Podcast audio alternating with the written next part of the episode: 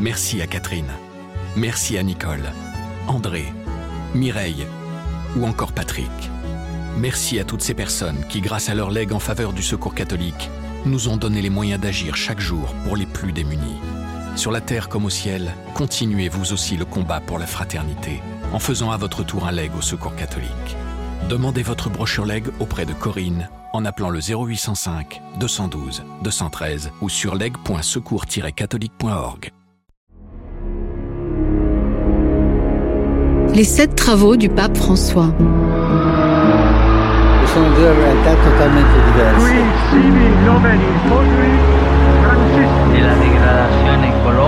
de la. Depuis son élection surprise il y a sept ans, François mène de front tous les grands chantiers qu'aucun pape au XXe siècle n'avait osé ouvrir en si peu de temps. Autant de réformes qui bousculent non seulement l'Église, mais aussi l'idée que beaucoup se font du catholicisme et qui parfois suscitent de fortes oppositions.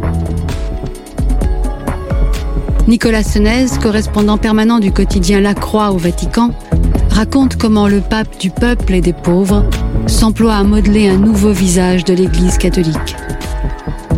Dans ce quatrième épisode, il nous raconte comment François veut introduire une liberté de parole à Rome entre les évêques, au risque de bousculer les garants de la doctrine. Octobre 2001. Je suis venu aider à Rome Yves Pitette, le correspondant de la Croix, pour le synode sur le ministère de l'évêque. Et je suis invité à poser ma toute première question dans cette salle de presse, où je reviendrai moi-même comme correspondant 15 ans plus tard. Joaquin Navarro Valls, le tout-puissant directeur de la salle de presse, tend vers moi un doigt impérieux pour me donner la parole. Un peu impressionné, je bredouille une question pour le très sérieux cardinal argentin qui vient de résumer les discussions de cette réunion d'évêques du monde entier, venu réfléchir à ce que signifie être évêque aujourd'hui. Assis à la tribune, il a insisté sur la communion entre évêques et avec le pape.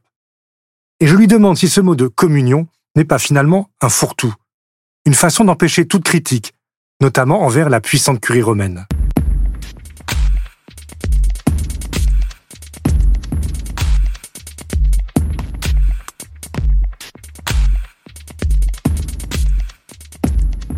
Derrière ses grandes lunettes, d'une voix un peu morne, le cardinal Bergoglio, archevêque de Buenos Aires, se garde bien de toute critique contre l'appareil curial. Les chefs de dicaster de la curie proviennent de différents diocèses du monde entier.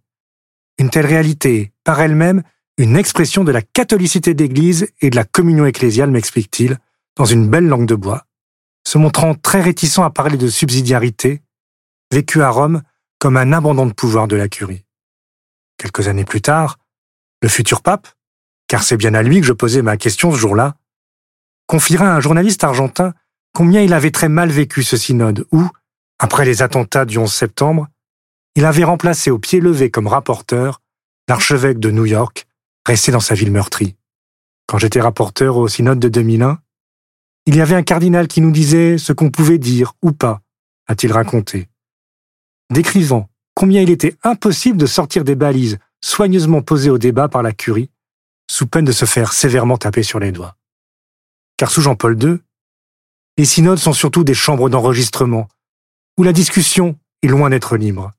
Chaque participant y lit un texte, soigneusement préparé, dont les organisateurs vont ensuite, avant de le publier, s'appliquer à gommer toute aspérité. À la suite de Benoît XVI, qui a essayé d'introduire des temps de discussion plus libres, François veut changer tout cela, pour que le synode soit un véritable espace de discussion et de conseil du pape.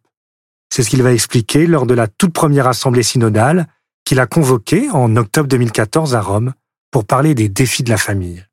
Il appelle les participants à la parésie, c'est-à-dire une parole libre et franche. Una condizione generale di base è questa. Une condition générale de base est celle-ci, parler clair.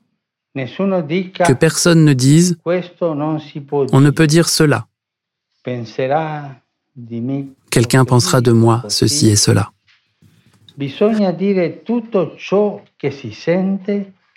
Il faut dire tout ce que l'on sent avec parésie.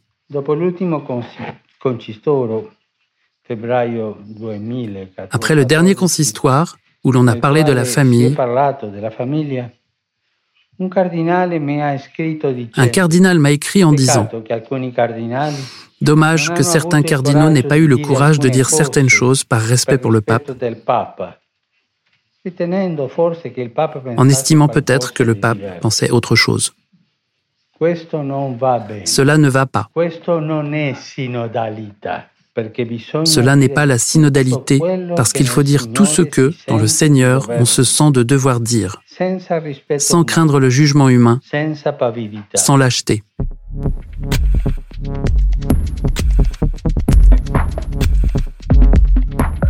De tels mots ne peuvent que bousculer la curie, qui avait pris l'habitude de soigneusement border les débats synodaux.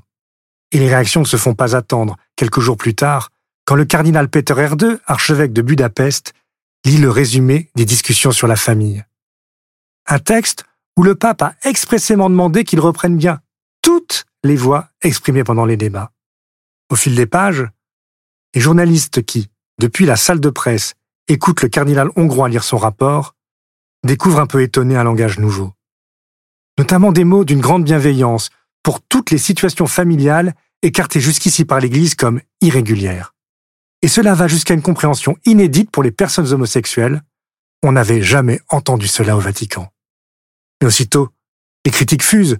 Pourquoi le synode ne rappelle-t-il pas la doctrine catholique? Archevêque de Munich, président des évêques allemands, le puissant cardinal Marx vient prendre la parole devant les journalistes pour défendre la démarche du pape dont il est un conseiller influent et écouté. La doctrine dans le synode, nous la connaissons tous, tonne-t-il. Je n'ai pas été invité pour répéter les mêmes choses qu'avant. Ce n'est pas ce que veut le Saint-Père. Il faut ouvrir des portes pour que l'évangile de la famille puisse entrer en dialogue avec les personnes. Ce sont des questions que nous posent nos fidèles. En tant qu'évêques, nous ne pouvons pas sélectionner nos fidèles. Et on est là au cœur de la vision de François, qui va bientôt demander aux évêques du monde entier de lancer une vaste consultation, sur la base du texte final du synode, qui leur demande de faire discuter dans leur diocèse. Car pour lui, cette synodalité, ce n'est pas seulement entre le pape et les évêques, c'est à tous les niveaux de l'Église qu'elle doit se vivre. C'est ce qu'il expliquera le 17 octobre 2015 dans un discours mémorable, prononcé pour célébrer les 50 ans de l'institution du synode par son prédécesseur Paul VI. Una chiesa sinodale è una chiesa Une église synodale est une église de l'écoute,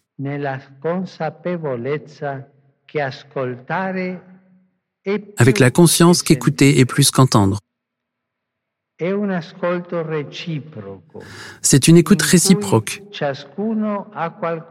dans laquelle chacun a quelque chose à apprendre.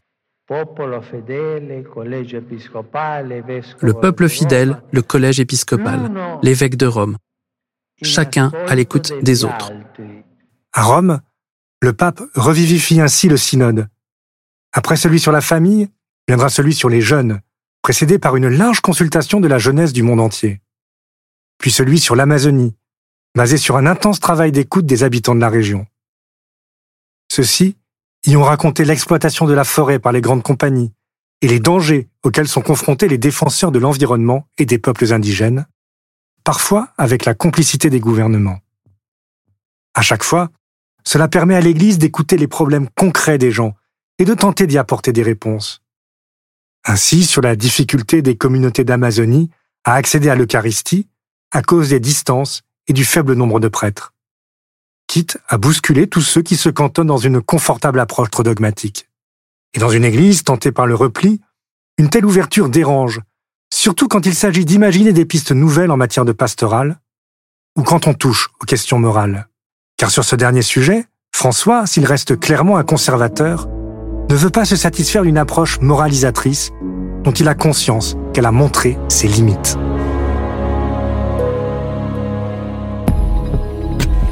Rendez-vous au prochain épisode pour la suite de ce récit.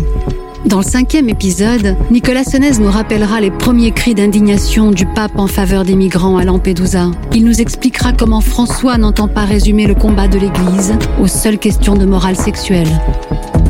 Les sept travaux du pape François, un podcast original à écouter sur l'ensemble des plateformes, sur le site et l'appli La Croix.